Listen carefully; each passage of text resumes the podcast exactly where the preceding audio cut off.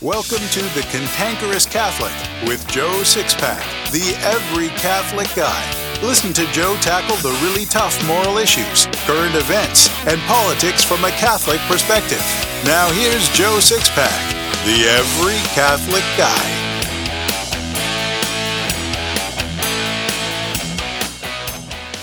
Hello, Sixpackers, and welcome back to the Cantankerous Catholic, episode 28. Did you watch the Independence Day celebration in Washington on the 4th? Did you hear the President honoring our history and military? I did, and it brought tears to my eyes. Let's face it, Donald Trump isn't an eloquent orator. Heck, he's not even a good orator. Yet this man's tribute to America brought tears to my eyes nonetheless. I became teary eyed because he recounted some of the highlights of our rich American history and reminded us of American exceptionalism, why we're such a great nation. I think about the America I grew up in, then I see how the left is trying to tear it down today. It breaks my heart to see what they're trying to do to our country. It makes me very sad and immensely angry with a righteous indignation. Prior to the President's address on the lawn of the Capitol, Moms for America held a rally in support of freedom and against our nation becoming a socialist country. Moms for America is a group made up of Gold Star mothers, moms who've lost their sons fighting terrorism, fighting for our nation. There was one mom who addressed the crowd who I thought was particularly good. Gold Star mom Amanda Jacobs, a black mother whose Marine Corps son died fighting in the Middle East and whose 17 year old son is now training to fight just like his brother did, summed it all up with one thing she said about American hating Colin Kaepernick, the NFL quarterback who has built a new and lucrative career by refusing to stand for our national anthem.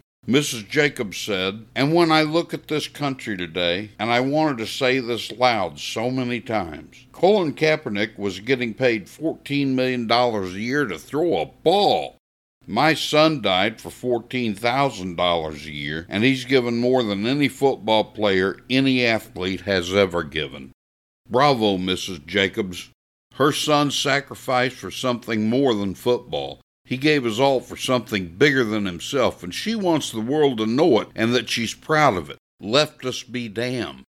So, in this episode, we're going to continue our tribute to America by looking at some of the highlights of a time in American history most Americans either have forgotten or never knew, a time when Americans gave their lives for our nation. We're going to look at the War of 1812, sometimes referred to as America's Second Revolution. I'll fill you in when we get back. What do Billy Dee Williams, the celebrated American artist Norman Rockwell, and famed comedian Jimmy Durante have to do with one man's journey from conservative Judaism to the cross? Everything. Marty Barrick has lived one of the most fascinating conversion journeys ever told. In Calvary Road, Marty's biography, you can read about Marty's military service with Billy Dee Williams, how Norman Rockwell helped him pass a college course, how, in his deep abiding love for his late wife, Marty helped Irene travel the road of sanctity, how the times are quickly reaching critical mass for fulfilling prophecy concerning the Jews, and much, much more. Get your copy of Calvary Road by Marty Barrick today, in print or ebook on Amazon, Apple Books, Barnes & Noble, and Kobo. The War of 1812 took place between 1812 and 1815. It was the second time we had to fight the British, but this time it was because of their interference in American trade, the lifeblood of our fledgling economy. The battles of the War of 1812 were fought on both land and sea. The land battles occurred in North America, and the naval battles occurred on both the Atlantic and Pacific. The war officially came to an end when the Treaty of Ghent was signed in December of 1814, but news traveled slowly in those days, so fighting continued into early 1815. Here's a timeline of the War of 1812, beginning with the things leading up to the war. On February 1, 1799, France declares war on Great Britain. Great Britain, in turn, declares war on France. Great Britain begins to Shanghai American sailors to force them to serve in the British Navy. Great Britain and France began to block the United States from trading with the other to prevent supplies from getting into enemy hands. In January 1806, Secretary of State James Madison delivers a report discussing British interference in American trade and the shanghaiing of American sailors, fueling anti British sentiments. On April 18, 1806, the Non Importation Act is passed, which placed restrictions on British imports. On November 21, 1806, Napoleon issues the Berlin Decree, which forbade the import of British goods into European countries allied with or dependent on France. On June 22, 1807, the British ship Leopard fires on the American ship the Chesapeake, which escalates tensions between the two countries. On December 22, 1807, Thomas Jefferson imposes an embargo on Great Britain and France by closing all U.S. ports to export shipping and places restrictions on British imports. In 1809, President James Madison ends the embargo due to its devastating effects on the economy. On March 1, 1809, the Non Intercourse Act is signed into law. The act prohibited the trade between Great Britain and its allies and with France and the countries controlled by France. On November 7, 1811, the Battle of Tippecanoe takes place, which is considered the first battle of the War of 1812. Here's where it begins to get interesting.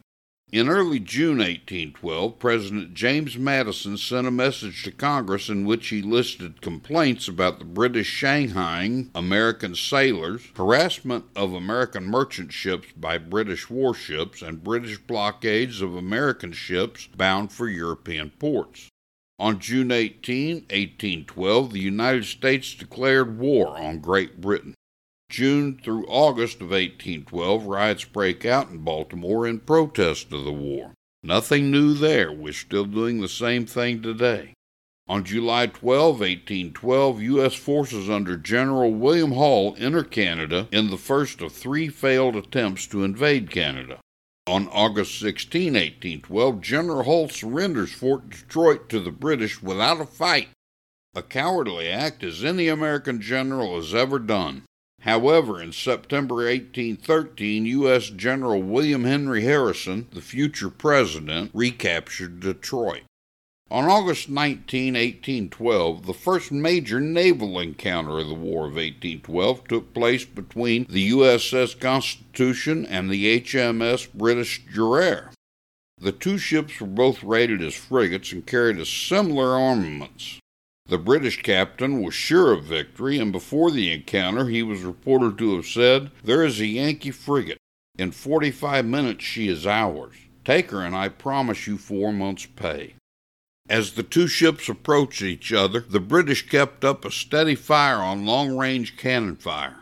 The early shell bounced off the hull of the Constitution without causing any damage. It said that a cry went up, Hurrah! Her sides are made of iron. Thus her name soon became Old Ironside. When the two ships were 25 feet apart, the American Commodore gave the order to open fire. The cannon hit the Guerriere with devastating effect. Within a short time, all the masts of the Guerriere were down, and the British had no choice but to surrender. While the victory of the Constitution militarily was a modest success, its political effect was substantial. It solidified support from New England for the war effort and countered the poor war news coming from the Canadian front. On October 13, 1812, Great Britain issues an order in council authorizing British military forces to conduct general reprisals against the military forces, merchant shipping, and people of the United States. The order is considered a declaration of war. Less than five months after sinking the Guerriere on December 29, 1812, the Constitution engaged a second British frigate, this time about 30 miles off the coast of Brazil. Under the command of Captain William Bainbridge, Old Ironsides was outfitted with 54 guns and sailed under Secretary of the Navy Paul Hamilton's directive to annoy the enemy and afford protection to our commerce. At 2 p.m., the Constitution opened fire on the Java, a 38 gun ship that was smaller and faster than her adversary, commanded by Captain Henry Lambert. The Java's opening salvo damaged the Constitution's rigging and spars and wounded Bainbridge. Raking fire from the Java to the American frigate's stern shattered the helm and killed or injured the four helmsmen. Wounded a second time in the thigh, Bainbridge passed steering orders to Marines in the ship's tiller room, who moved the rudder using a block and tackle. Setting the fore and main courses, the Constitution closed fast and delivered a broadside that destroyed the Java's bowsprit cap, jib boom, and head sails. When the British frigate's bowsprit became entangled in the imposing vessel's mizzen rigging, Bainbridge seized the opportunity to fire a final broadside. The Constitution's boarding party salvaged the helm from the dismantled Java to be outfitted aboard old Ironsides. In his journal kept aboard the Constitution, Bainbridge described the final moments of the battle that led to the Java's surrender shortly before sinking got very close to the enemy in very effectual raking position athwart his bows, and was at that very instance of raking him when he most prudently struck his flag, for he had suffered the broadside to have raked him. His additional loss must have been extremely great, as he laid unmanageable wreck upon the water. As many as sixty British seamen were killed in action, including Captain Lambert. The Constitution lost only nine. Following this battle, the British Admiralty, then the world's foremost maritime superpower, decreed their warships would no longer engage American frigates in combat unless in squadron force, that is, two or more to one. Only 25 years after our constitutional establishment, the United States is becoming a dominant and feared force on the high seas. On April 27, 1813, the Battle of York takes place in present day Toronto. The British are defeated and American troops occupy the city for six days, looting homes and setting fire to the shipyard, government house, and parliament building. On April 28 to May 9th of 1813, the siege of Fort Meigs takes place in northwestern Ohio. The British, under command of General Henry Proctor, arrive to begin the siege of Fort Meigs. Traveling down from Fort Malden, they made camp in the ruins of old Fort Miamis on the north side of the Maumee River. On the morning of May 1st, British artillery opened fire on the American installation. The bombardment carried on for five days, but the Americans within the fort held on until reinforcements, in the form of 1,200 Kentucky militia, arrived along the Maumee. These reinforcements fought several engagements on both sides of the river. Wednesday, May 5, 1813, marked the bloodiest day of the siege. During the course of the fighting, nearly 600 men were lost to a combined force of British regulars, Canadian militia, and Native American warriors. Despite this major loss to the Americans, however, many Native Americans lost interest in the siege. After a few more days, the British and their native allies were forced to withdraw, leaving the Americans with a victory. On September 10, 1813, the Battle of Lake Erie takes place on Lake Erie off the coast of Ohio. It was the first unqualified defeat of a British naval squadron in history. U.S. Captain Oliver Hazard Perry leads a fleet of nine American ships to victory over a squadron of six British warships at the Battle of Lake Erie. The battle was closely contested for hours. Perry's flagship Lawrence was reduced to a defenseless wreck, so he then transferred to the Niagara and sailed directly into the British line, firing broadsides and forcing the British to surrender. Perry had won a complete victory at the cost of 27 Americans killed, 96 wounded.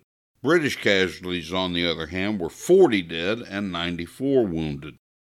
After the battle, Perry sent a famous dispatch to U.S. General William Henry Harrison that read, We have met the enemy, and they are ours. The Battle of Lake Erie forced the British to abandon Detroit, earning U.S. control over Lake Erie and the territorial Northwest. On October 5, 1813, the Battle of the Thames takes place in Ontario, Canada, during which Shawnee Chief Tecumseh is killed. On July 5, 1814, the Battle of Chippewa takes place in Ontario, Canada. It was a decisive victory for America. On July 22, 1814, the Treaty of Greenville is signed, which establishes peace between several native tribes and the United States. It also forms an alliance between the tribes of the Americans against the British. In August, peace negotiations begin in Ghent, Belgium. On August 24 25, 1814, the British burn Washington, D.C., including the White House and the U.S. Capitol building, in retaliation for the burning of York. President James Madison had to flee the capital. On September 11, 1814, British are defeated at the Battle of Plattsburgh, also known as the Battle of Lake Champlain in New York. September 12 through 15, 1814, the Battle of Baltimore takes place in Maryland, during which Fort McHenry is bombarded by the British. Francis Scott Key writes the first lines of his famous poem, The Star Spangled Banner, after witnessing the bombardment of Fort McHenry. On Christmas Eve in 1814, the Treaty of Ghent is signed, which officially brings the War of 1812 to an end. On December 28, the Treaty of Ghent is ratified by the British, but fighting continues because of the time it took to inform the military forces on both sides. Now, in my opinion, the highlight of the War of 1812. On January 8 through 18, 1815, the British are defeated in the Battle of New Orleans in Louisiana. The two sides met in what is remembered as one of the war's biggest and most decisive engagements. In the bloody Battle of New Orleans, future President Andrew Jackson and a motley assortment of militia fighters, frontiersmen, slaves, Indians, and even pirates weathered a frontal assault by a superior British force, inflicting devastating casualties along the way. In December 1814, British forces mobilized for what they hoped would be the campaign's finishing blow. After defeating Napoleon in Europe earlier that year, Great Britain had redoubled its efforts against its former colonies and launched a three pronged invasion of the United States. American forces had managed to stop two of the incursions at the battles of Baltimore and Plattsburgh, but now the British planned to invade New Orleans, a vital seaport considered the gateway to the United States' newly purchased territory in the West. If it could seize the Crescent City, the British Empire would gain dominion over the Mississippi River and hold trade of the entire American South under its thumb. Standing in the way of the British advance was Major General Andrew Jackson, who had rushed to New Orleans' defense when he heard an attack was in the works. Named Old Hickory for his legendary toughness, Jackson had spent the last year subduing hostile Creek Indians in Alabama and harassing the Redcoats operations along the Gulf Coast. The general had no love for the British, and he was itching for a chance to confront them in battle. I owe to Britain a debt of retaliatory vengeance, he told his wife. Should our forces meet, I trust I shall pay that debt. After British forces were sighted near Lake Borgne, Jackson declared martial law in New Orleans and ordered that every available weapon and able bodied man be brought to bear in the city's defense. His force soon grew into a 4,500 strong patchwork of Army regulars, frontier militiamen, free blacks, New Orleans aristocrats, and Choctaw tribesmen. After some hesitation, Old Hickory even accepted the help of Jean Lafitte, a dashing pirate who ran a smuggling and privateering empire. Jackson's ramshackle army was to face off against some 8,000 British regulars, many of whom had served in the Napoleonic Wars. Commanding was Lieutenant General Sir Edward Pakenham, a respected veteran of the Peninsular War and brother in law to the Duke of Wellington. The two sides first came to blows on December 23rd when Jackson launched a daring nighttime attack on British forces bivouacked nine miles south of New Orleans. Despite their imposing fortifications, Lieutenant General Pakenham believed the dirty shirts, as the British called the Americans, would wilt before the might of a British army in formation. They didn't. Pakenham had counted on moving under the cover of morning mist, but the fog had risen with the sun, giving American rifle and artillerymen clear sight lines. Cannon fire soon began slashing gaping holes in the British line, sending men and equipment flying. As the British troops continued the advance, their ranks were riddled with musket shot. General Jackson watched the destruction from a perch near the right side of the line, bellowing, Give it to them, my boys! Let us finish this business today. Old Hickory's militiamen, having honed their aim hunting in the woods on the frontier, fired with sickening precision.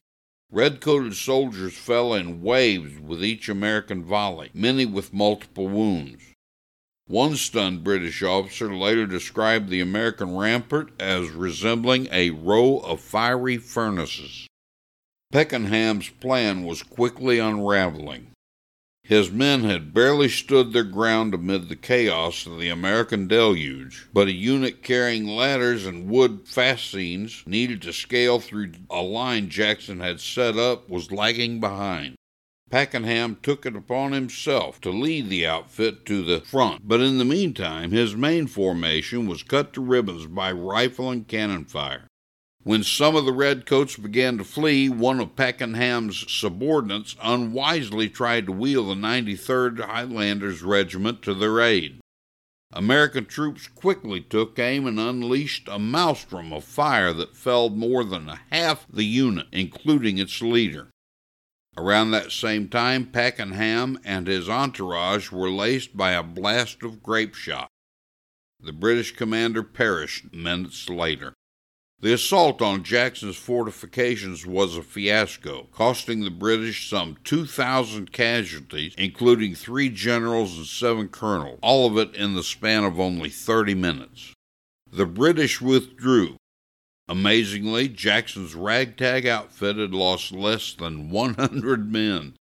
Future President James Monroe would later praise the general by saying, History records no example of so glorious a victory obtained with so little bloodshed on the part of the victorious. Shortly before the British withdrawal, Andrew Jackson re entered New Orleans to the sound of Yankee Doodle and a public celebration worthy of Mardi Gras. Newspapers in the beleaguered city of Washington, D.C., labeled him a national savior. The festivities only continued the following month as news of the Treaty of Ghent reached American shores. When Congress ratified the agreement on February 16, 1815, the War of 1812 came to an official end. Addressing his troops shortly after the battle, he hailed their undaunted courage in saving the country from invasion and said, Natives of different states acting together for the first time in this camp have reaped the fruits of an honorable union. Most Americans have either forgotten the War of 1812 or they never learned about it. What's most sad about this is the War of 1812 demonstrates the American spirit for liberty above all other wars since the Revolution. Our constitutional government was a mere 25 years old at the outbreak of the war, so almost everything we had militarily was ragtag. But as Andrew Jackson and his men proved at the Battle of New Orleans, Americans will fight to the death to preserve the one thing they love above all else freedom. I've always been a patriot all my life, and I began following politics in 1968 when I was still a boy. I began with an affiliation to the Democratic Party, but like Ronald Reagan, I left the Democratic Party. In fact, like Reagan, I felt like I hadn't left the Democratic Party, but rather that it had left me. So I became a Reagan Republican in 1980. But most of the politicians who rode into office on Reagan's coattails have betrayed the conservative principles he revived in the Republican Party.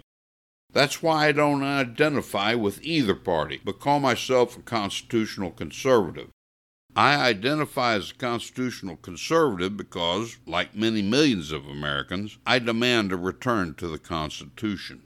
American politics used to be a battle of ideas among the two major parties, but over the last few years we've seen a shift in the Democratic Party that's pitting American against American. I feel like Rip Van Winkle in the Washington Irving story, who slept for 20 years and woke to find a country completely different from the one that existed when he fell asleep. I don't recognize America anymore. The only American reality we have to cling to anymore is the Constitution.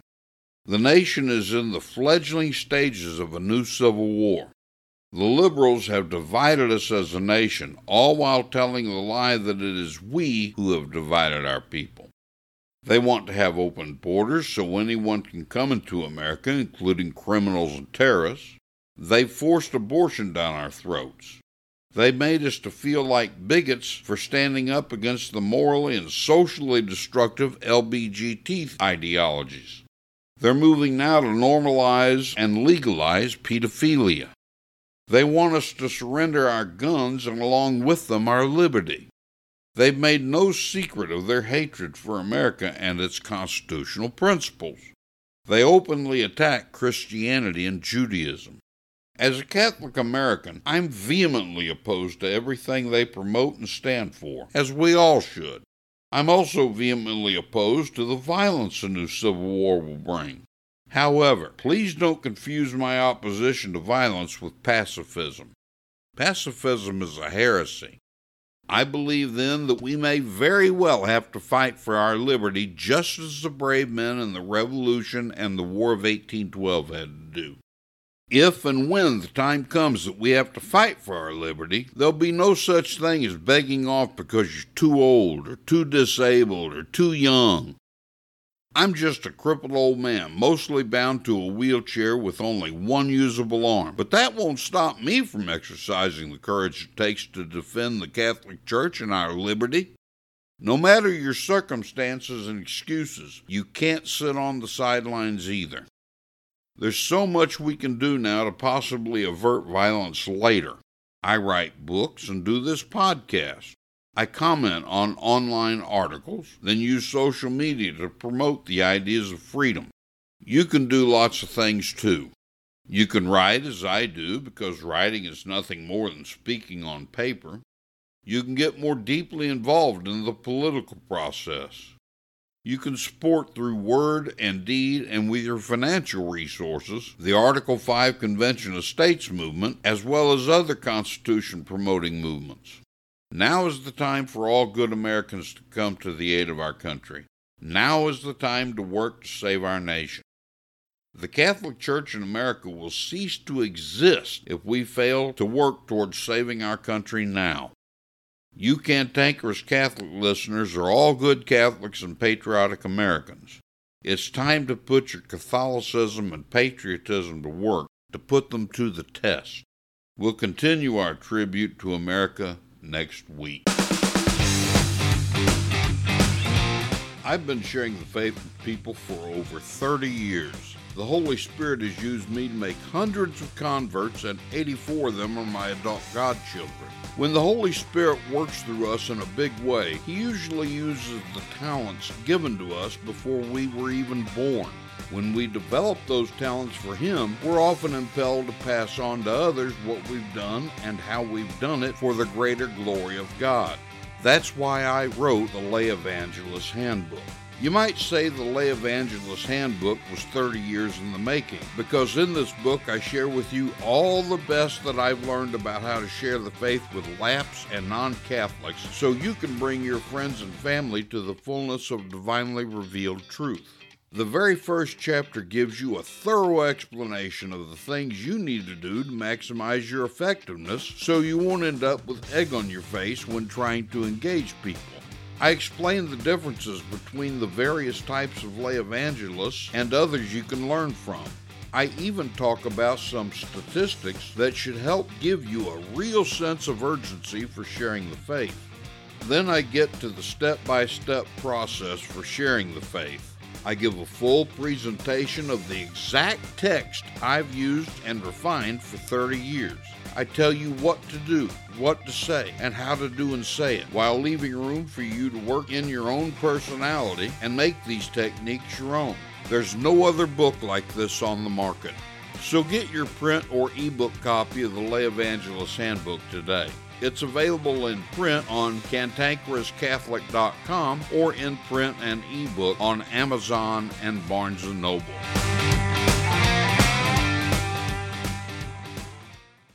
Joe Sixpack, the every Catholic guy, wants to make sure you're informed about all the Catholic news you need to know. Here's Joe Sixpack's top five Catholic news picks for this episode. Catholic news pick number five. Hats off to the Western Journal. In a ceremony at the White House, Army Staff Sergeant David Bellavia became the first living individual to be awarded the Medal of Honor for the Iraq War. And believe me, it's one heck of a story. You can read the whole story by clicking the link in my show notes. Catholic news pick number four. Hats off to LifeSite News. Alaska Governor Mike Dunleavy has a message for the state's Supreme Court. He said if you're going to force taxpayers to fund abortion, that money is coming out of your budget. You can read the whole story by clicking the link in my show notes. Catholic news pick number three. Hats off to LifeSite News. Despite nonstop promotion from corporations, the mainstream media, the entertainment industry, and progressive politicians, a new set of polls seems to indicate that younger Americans are growing increasingly uncomfortable with the growing extremism of the LGBTQ movement. Additionally, as the movement shifts into post gay marriage era and begins to radicalize around gender fluidity, transgenderism, and the rejection of science in favor of self identification, many of those who were neutral or supportive are deciding that this is where they get off the train. You can read the whole story by clicking the link in my show notes. Catholic news pick number two. Hats off to LifeSite News. A family court has decided that a married homeschooling couple should be allowed custody of their minor children. Homeschoolers Dirk and Petra Wunderlich lost legal custody of their four children in August of 2013 when police removed the children from their home. Thanks to a recent court decision, the guardianship of the only two remaining minors in the family has been returned to the parents, thanks be to God. You can read the whole story by clicking the link in my show notes. Catholic news pick number one. Hats off to Breitbart.